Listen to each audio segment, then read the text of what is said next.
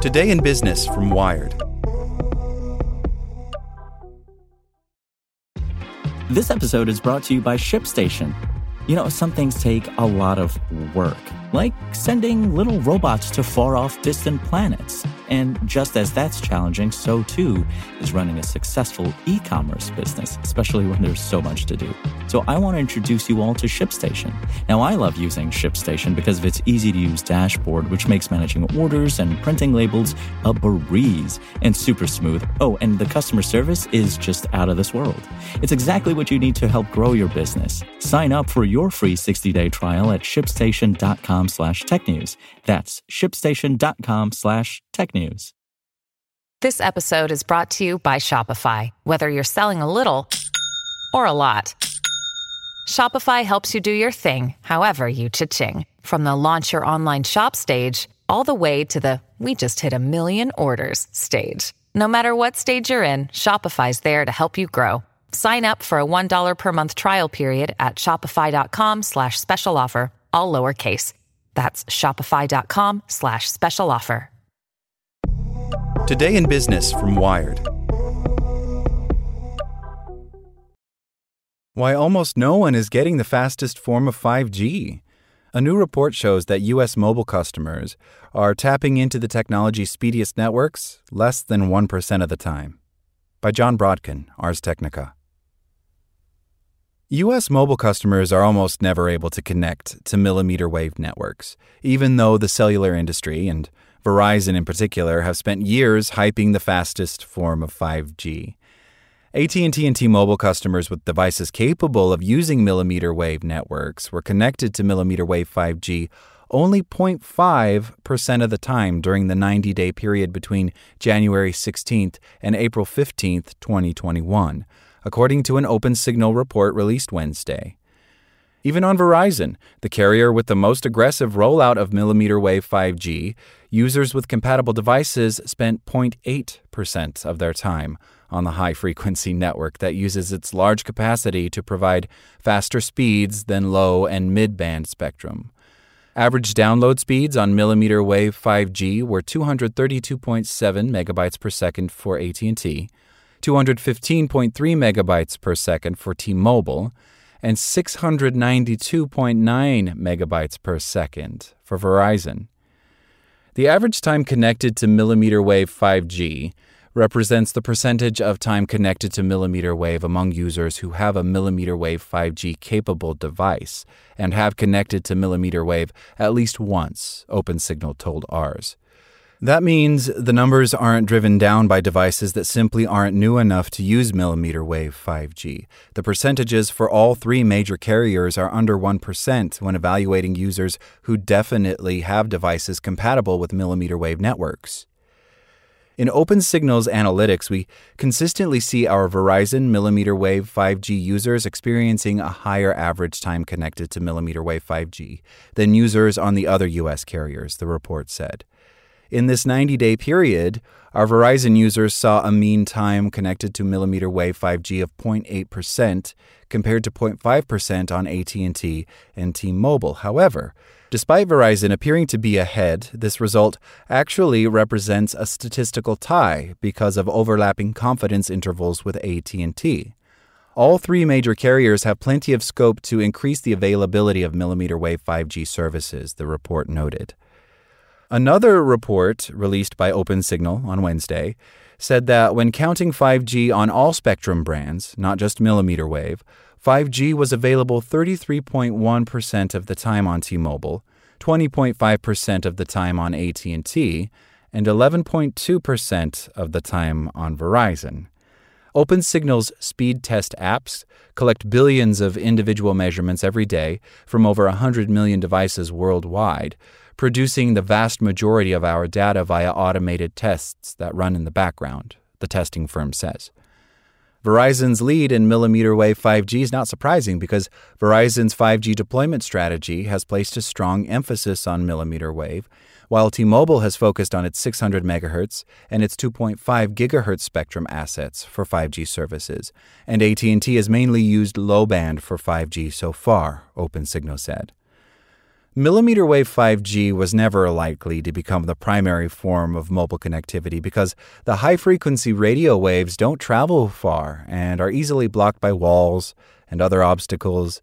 The pandemic has also limited opportunities for people to connect to millimeter wave 5G because the technology makes the most sense in heavily populated outdoor areas and at large events. With the pandemic, large groups of people were not congregating as much in city centers, sports stadiums, or shopping malls, so we haven't yet seen the full benefit of millimeter wave 5G services. OpenSignal VP of Analysis Ian Fogg told Ars in response to our questions. Additionally, we will likely see seasonal differences in the time users spend connected to millimeter wave, given that millimeter wave sites are mostly located outdoors. Fogg noted that the physics of high frequency millimeter wave spectrum bands means signals that originate outdoors tend to stay outdoors, and people obviously spend more time outdoors in the summer than in the winter. However, when we see more millimeter wave deployed inside large buildings such as shopping malls or metro systems, seasonality will reduce, he said. Those caveats mean that it's too early to write off millimeter wave 5G as a major player in mobile internet use, but so far, millimeter wave 5G is barely making a ripple in US mobile connectivity, and it's not clear whether it will ever become a big factor for smartphone users. The technology could end up helping many home internet users get faster speeds through point to point connections, but most people would prefer a wired connection. Moreover, the emergence of SpaceX Starlink's low Earth orbit satellite service may reduce interest in millimeter wave 5G for home internet, and availability for Verizon's millimeter wave 5G home service is very limited. T Mobile recently launched a 5G home internet service, but it doesn't use millimeter wave. Verizon claimed in July 2019 that 5G ultra wideband, its marketing name for millimeter wave, has the potential to drive broad systemic transformation that not only benefits consumers and enterprises, but humanity as a whole. Verizon wrote, perhaps with some hyperbole, 5G promises more than just a faster download. The fifth generation of wireless represents a technological breakthrough that has been likened to prior industrial revolutions involving electricity, the steam engine, and the personal computer. It has the potential to be a watershed moment in history, one that will fundamentally change the way we live, work, learn, and play. The leap from 3G to 4G was huge, but the one from 4G to 5G will likely be transformational, upending entire industries and creating new ones overnight. Anything would be possible with Verizon's millimeter wave 5G, the company claimed. At the end of the day, 5G ultra wideband is about unparalleled digital experiences. If people can dream it, Verizon 5G ultra wideband can help deliver it. Verizon had launched millimeter wave 5G in April 2019 in select areas of Minneapolis and Chicago, but reviewers had trouble even finding a signal. Later that year, it became clear that Verizon 5G wasn't capable of covering an entire NFL stadium or an NBA arena. In April 2018, AT&T boasted of 5G trials that produced gigabit wireless speeds on millimeter wave spectrum in both line of sight and some non-line of sight conditions. AT&T claimed at the time that mobile 5G would bring to life experiences like virtual reality, future driverless cars, immersive 4K video and more. The company said that millimeter wave 5G signals were strong enough to withstand rain, snow, or other weather events and to penetrate materials such as significant foliage, glass, and even walls better than initially anticipated. But when AT&T finally launched 5G, it was using lower spectrum bands and producing only 4G-like speeds. AT&T also deliberately tried to confuse customers by renaming its 4G LTE advanced service 5GE. Beginning in 2018, T Mobile used the promise of 5G to lobby for government approval for its acquisition of Sprint. And then Federal Communications Commission Chairman Ajit Pai claimed the need for 5G justified deregulation and big reductions in fees paid by carriers to local governments. But Verizon said that Pai overturning local rules and fees would have no impact on the pace of its 5G rollout. T Mobile was publicly casting doubt on the usefulness of millimeter wave 5G by at least April 2019, when Chief Technology Officer Neville Ray wrote that millimeter wave spectrum used for 5G will never materially scale beyond small pockets of 5G hotspots in dense urban environments. Verizon subsequently acknowledged that millimeter wave isn't for widespread coverage. In July 2020, Light Reading wrote that Verizon appears to be the only U.S. operator with plans to significantly expand its 5G network in millimeter wave or MM wave spectrum, as T-Mobile and AT&T weren't showing much enthusiasm for the high-frequency radio waves. While 5G is deployed on a mix of low to high frequency spectrum, Verizon said in May 2020 that non millimeter wave 5G would only provide small improvements compared to 4G in the near term. Verizon said that customers will eventually see dramatic improvements, but didn't say when that would happen.